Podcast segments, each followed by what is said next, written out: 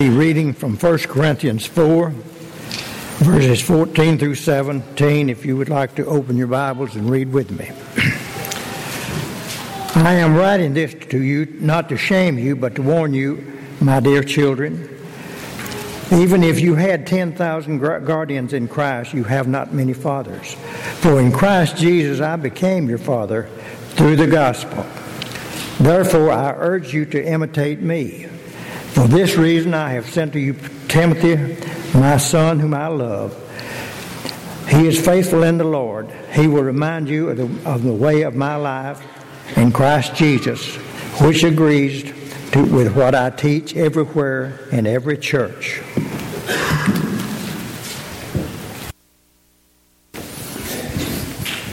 Good morning, church.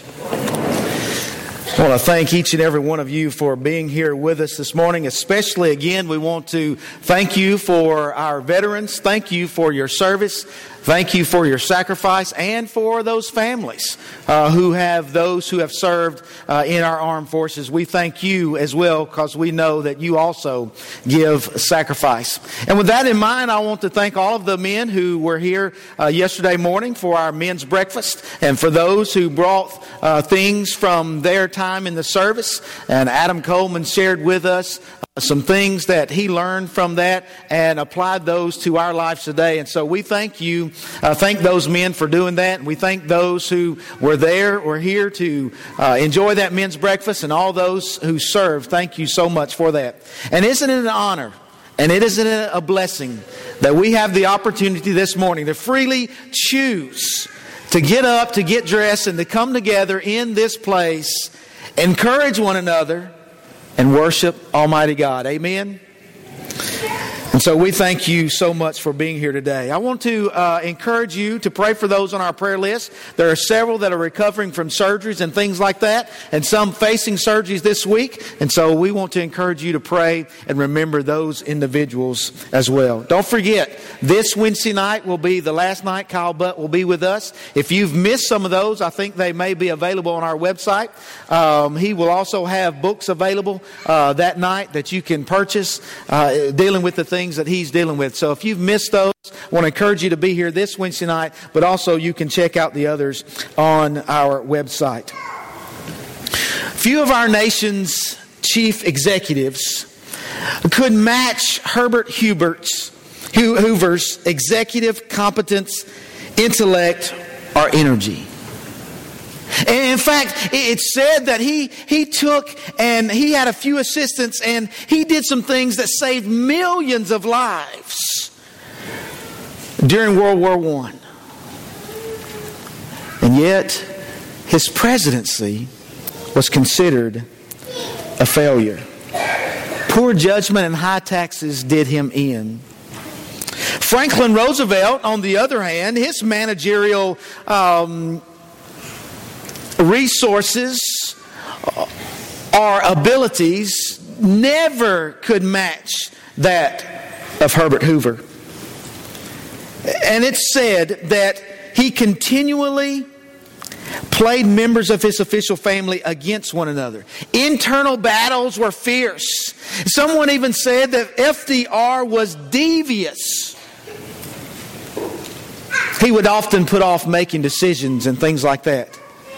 And yet, others have said about his inefficient, uh, his methods were inefficient and chaotic. And I thought this was interesting that it's, it's written that he was incontestably the master of his government and, and the dominant figure of the 20th century American politics. Two different presidents, two different styles. One was a good style, but it didn't work. One was a not so good style, yet he's considered one of the greatest of that century. And yet we look at both of these men, men and we would consider them leaders.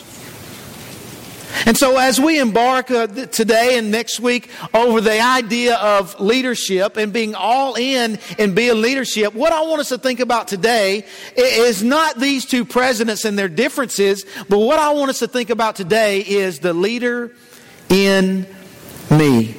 What is a leader? Well, we might look at one of these presidents and say, yeah, that's a leader. When we think of things that come to our mind, there might be some different things that come to our mind when we think about a leader. We may think about people like William Wallace. You remember William Wallace? He led his Scottish resistant warriors in this struggle against England to be freed and to be freed from the oppression uh, that the English were putting on the Scottish people. We might think of a leader like William Wallace. We might think of a leader like Winston Churchill, who defied the Nazis and defied their threat, though all of Europe around him was collapsing. We might think of a leader like Mahatma Gandhi, who led the 200 mile march to the sea to protest the SALT Act. You might think of a leader like Mary Kay Ash, who went off on her own and developed and created a world class makeup organization. Or you might think of a leader like Martin Luther King Jr., who stood before the Lincoln Memorial challenging all of us with his dream of reconciliation. You might think of some of these individuals, or you might think of others who led politically and militarily. You might think of others who led great causes or great organizations. But do these people tell us what a leader is? Some may say yes and some may say no. I remember when I was in high school, our football coach would always say to us, a leader is someone who's always out front. They're the first one to practice. Uh, they're the one that's setting the example about how to practice hard and things like that. A leader defined means a person who leads, such as a guide or a conductor, a person who has commanding authority or influence. Well, if we look at Webster's dictionary, it would seem that my football coach was correct. A leader is someone who's leading, who's guiding, who's being out front and setting the example.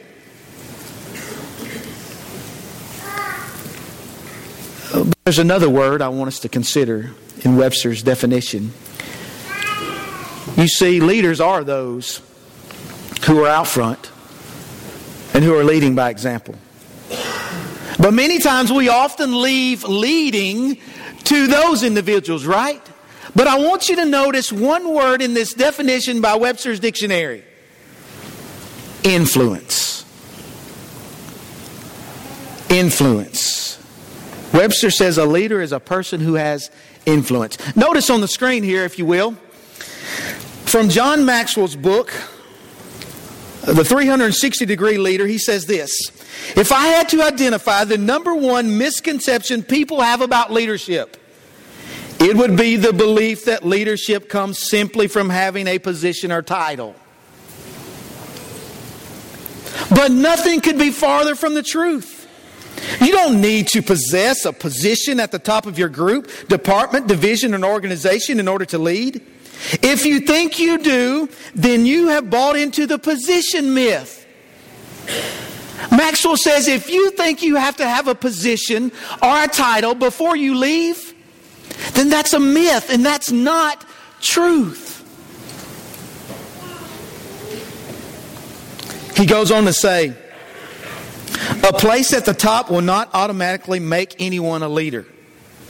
The law of influence in the 21 irrefutable laws of leadership states clearly the true measure of leadership is influence. Nothing more, nothing less. So, based on what Maxwell says, that means every one of us are leaders. Every one of us have someone who uh, is following us, and every one of us have someone who we are following. You remember what Paul said in 1 Corinthians chapter 11 and verse 1? Imitate me, he might say, follow me as I follow Christ.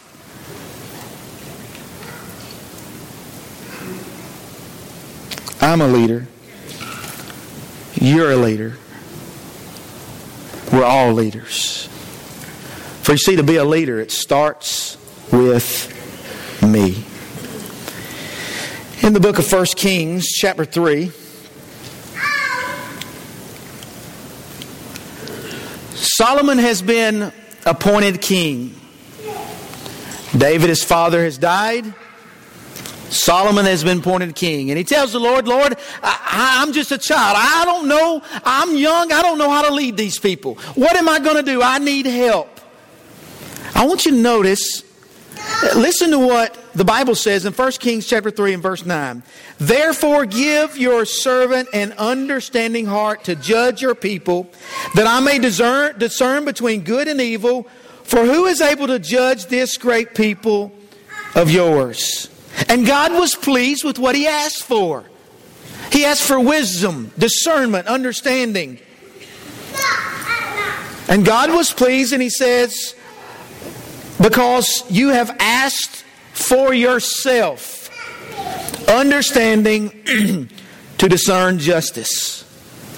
God was pleased because Solomon, when he'd been put in this position, and it was a position, it was a position of leadership. But in, even in that position of leadership, Solomon realized that if I'm going to lead, whoever I'm going to lead, it starts with me. It starts with me. And he asked God, I need your help. Give me understanding so I can discern justice. And I underlined and circled verse 14 in my Bible. Because he says, So if you walk in my ways to keep my statutes and my commandments, as your father David walked, then I will lengthen your days. He says, You're going to be blessed and everything's going to work out, Solomon. I'm going to bless you with this wisdom. But everything will only work out if you keep my commandments and my statutes. That's important. You see, Solomon realized the buck stops here. It all starts with me. He couldn't point, he wasn't pointing to David, his father. He wasn't pointing to others in the past. He wasn't pointing, well, uh, these people, I, there's no way I can lead these people. He wasn't pointing to siblings.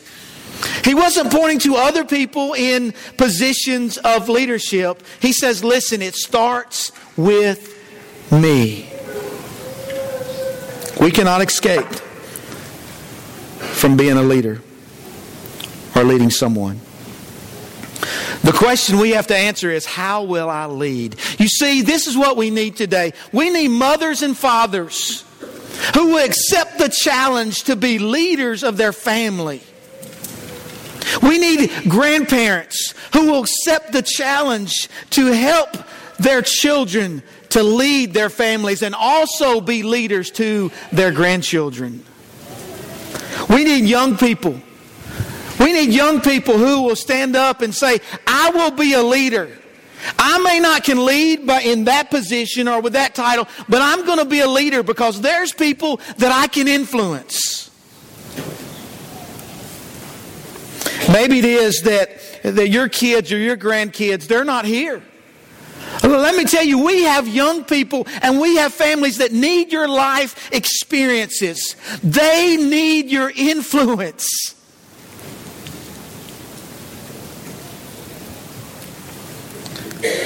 We need adults who will say, Yeah, my kids are grown, or I don't have kids yet. To stand up and tell Dustin and other uh, leaders of the youth group, say, Listen, guess what? I can have influence. I want to accept the challenge to be a leader, to influence young people in this congregation and families in this congregation. A few weeks ago, I was talking to my mother, and we were talking about people from the past. We were talking about when I was a kid going to church at a, a country church out in our county. And I can remember Joyce Rainwater. I can remember her teaching me lessons in Bible class. I can remember some of my relatives encouraging us young men uh, to lead singing and do other things in the church. I can remember people when I was a teenager. I can remember Lewis Holliday. I can remember Roy DeMumbrium. I can remember Randy Messick. You know why I can remember them? Because they chose to lead by their influence. Without those influences, I'm telling you right now, I would not be standing here today. And likely you might not be stand, sitting here today and being here today if it wasn't for some of those same influences. And the question we all have to ask will we accept the challenge to be a leader? With the people who I can influence, no matter my age, we are leaders because we all influence someone. Real quickly, uh, in our next few minutes, I want you to turn to the book of Acts. And I want you to notice here in the book of Acts, uh, Acts chapter 20, we'll begin in verse 19. And I want us to notice here Paul, a leader in the church. Paul, a person that had influence over someone and is still having influence over us today. And it wasn't simply because of position, but I believe it was because of the heart that Paul had as a leader. Verse 19.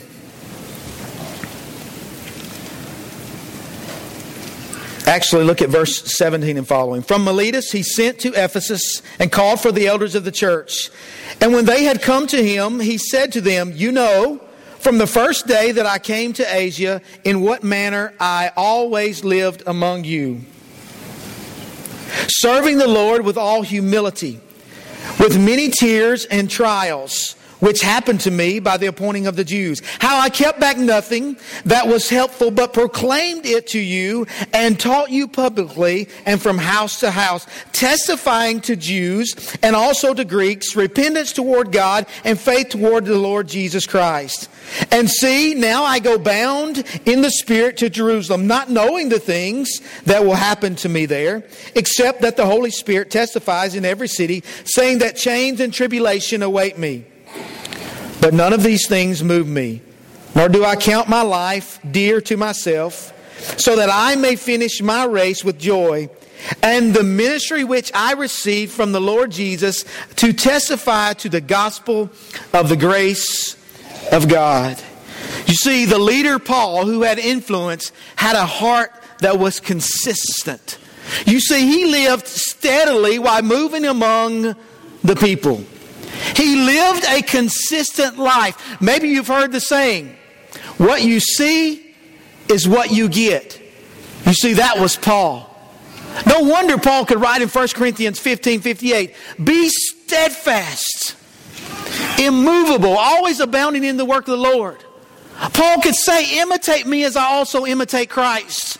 Follow me as I follow Christ because that's what Paul did consistently each and every day of his life. Now, before we hold Paul too, too high, let's remember Paul wasn't perfect. Paul wasn't perfect. But he strove to live that consistent life in Christ.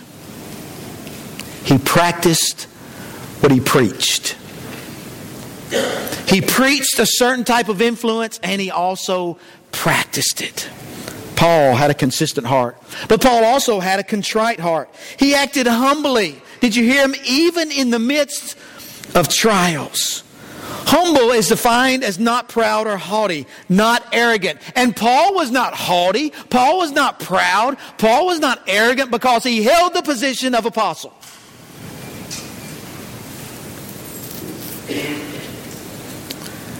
Remember in the book of Philippians, chapter 3. You remember Paul gave the list of all the things that he could boast in in the flesh. Remember? And then notice what he says beginning in verse 7 of chapter 3 of Philippians. But what things were gained to me? These I have counted loss for Christ. Yet indeed, I also count all things lost for the excellence of the knowledge of Christ Jesus my Lord, for whom I have suffered loss of all things, and count them as rubbish. Paul said, whatever position I may have had in this life, I count it as rubbish. It's lost to me because it means nothing. Because what's more important is that I may gain Christ. You see, Paul made everything in his life about Christ. Everything. Oh, he could boast about being a, an apostle. He could boast about uh, the position he had as a Jew before his conversion, but he didn't. You see, everything was about Jesus. Even in the midst of trial, Paul had a contrite heart. Paul also had a courageous heart. He didn't shrink, shrink from doing the right thing. Yeah, it was hard at times. And it's going to be hard at times. And sometimes when we do the right thing, it's going to cost us something. It may cost us our job. It may cost us, listen, young people, it may cost us our friendships. It may cost us our status. But Paul said, listen, all that's lost, all that's rubbish when Christ is number one. Paul was able to focus on Christ and eternity, even in a prison cell.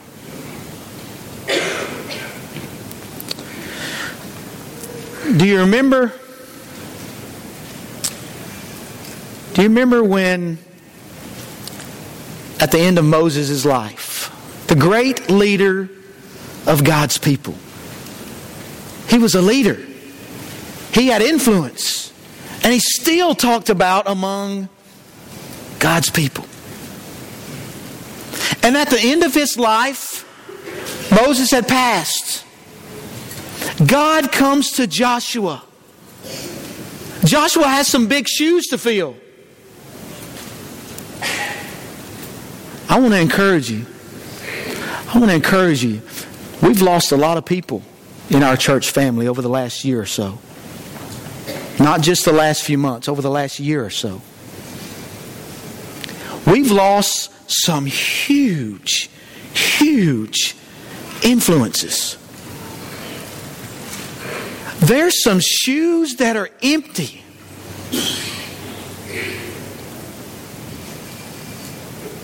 And we still need leaders. And God comes to Joshua and he says, Joshua, I know this is a big job. I know these are big shoes to fill, but here's what I want you to know, Joshua.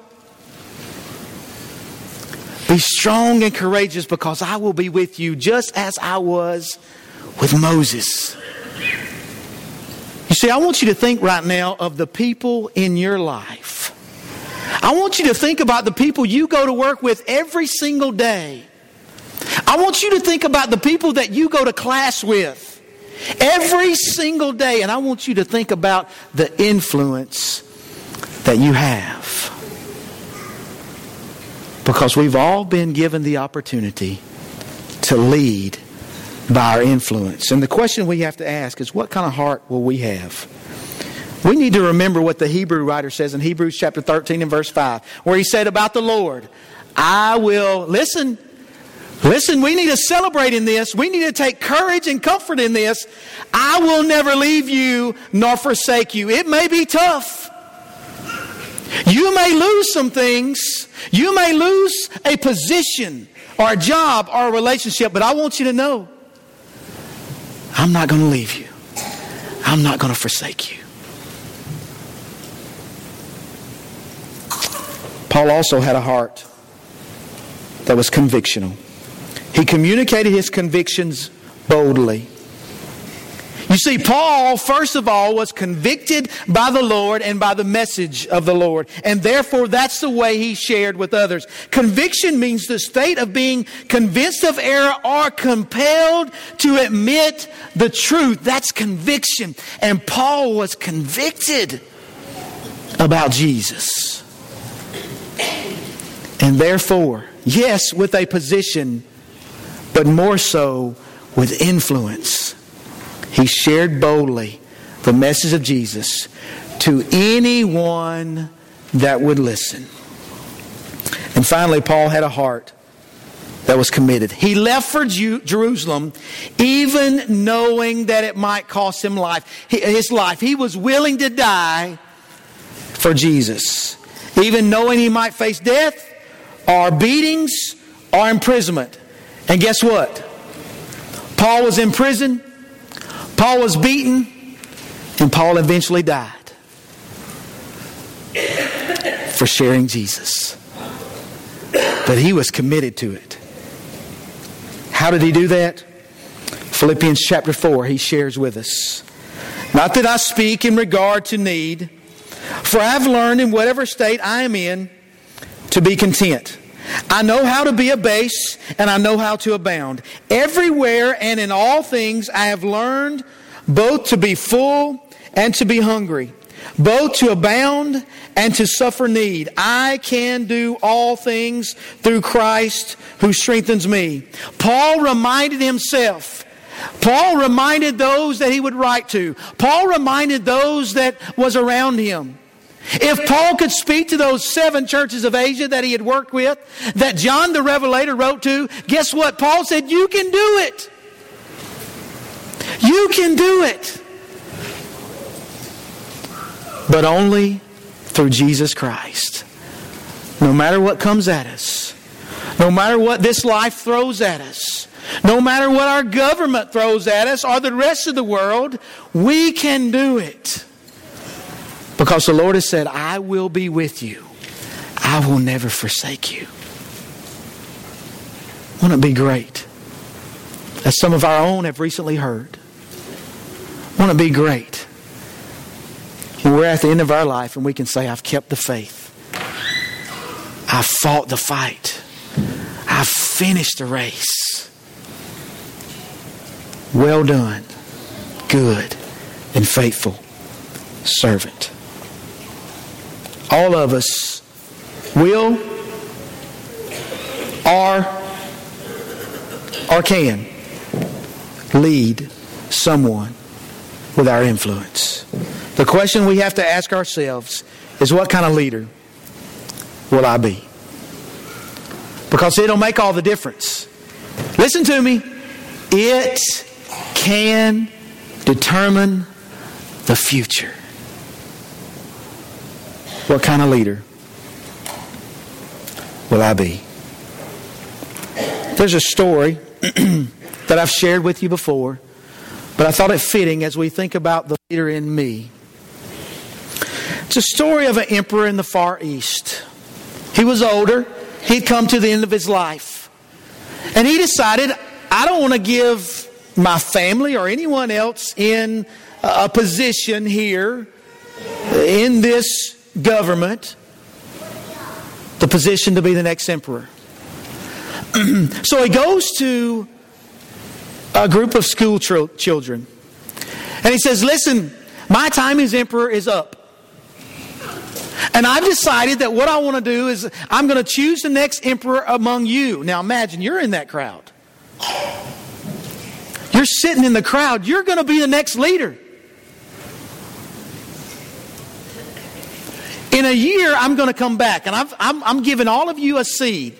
I want you to take this seed and I want you to take it home and I want you to plant it and I want you to water it and I want you to cultivate it and take care of it.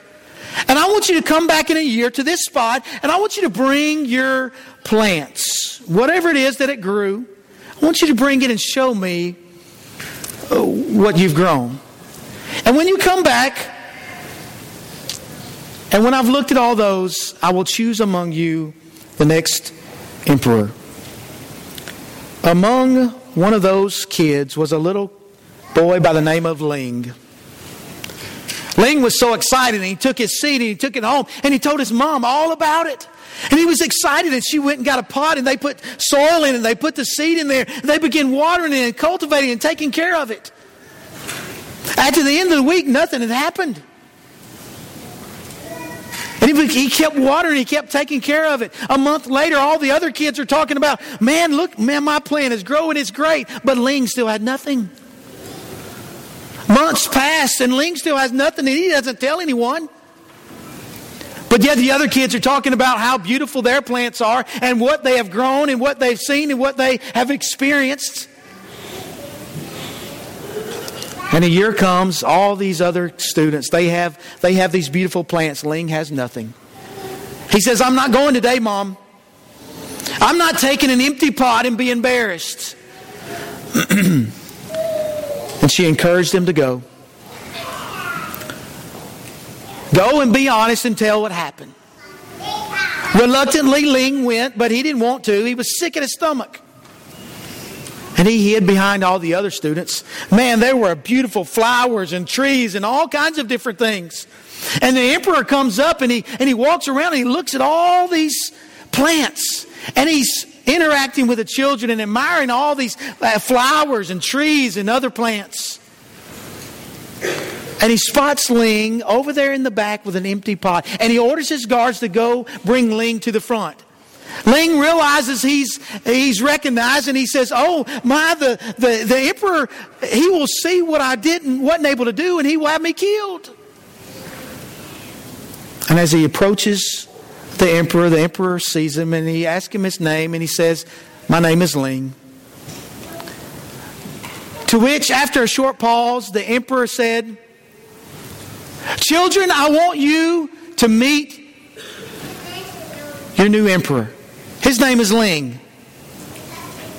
Everyone was astonished. But he didn't grow anything, and we grew beautiful things. And the emperor said, You see, I boiled every one of those seeds. So it wouldn't grow anything. So all these things that you grew, you replaced the seed I gave you with another seed. But you see, Ling he used the seed I gave him. And because of that, he will be emperor. You see what a difference influence makes? Do you see how one small child that's willing to be honest and that was influenced, hello, by his mother, did the right thing and it made all the difference. What kind of leader do you think Ling became as emperor? You see, I have to ask myself the question what kind of leader will I be with my influence as together we stand and sing? Jesus.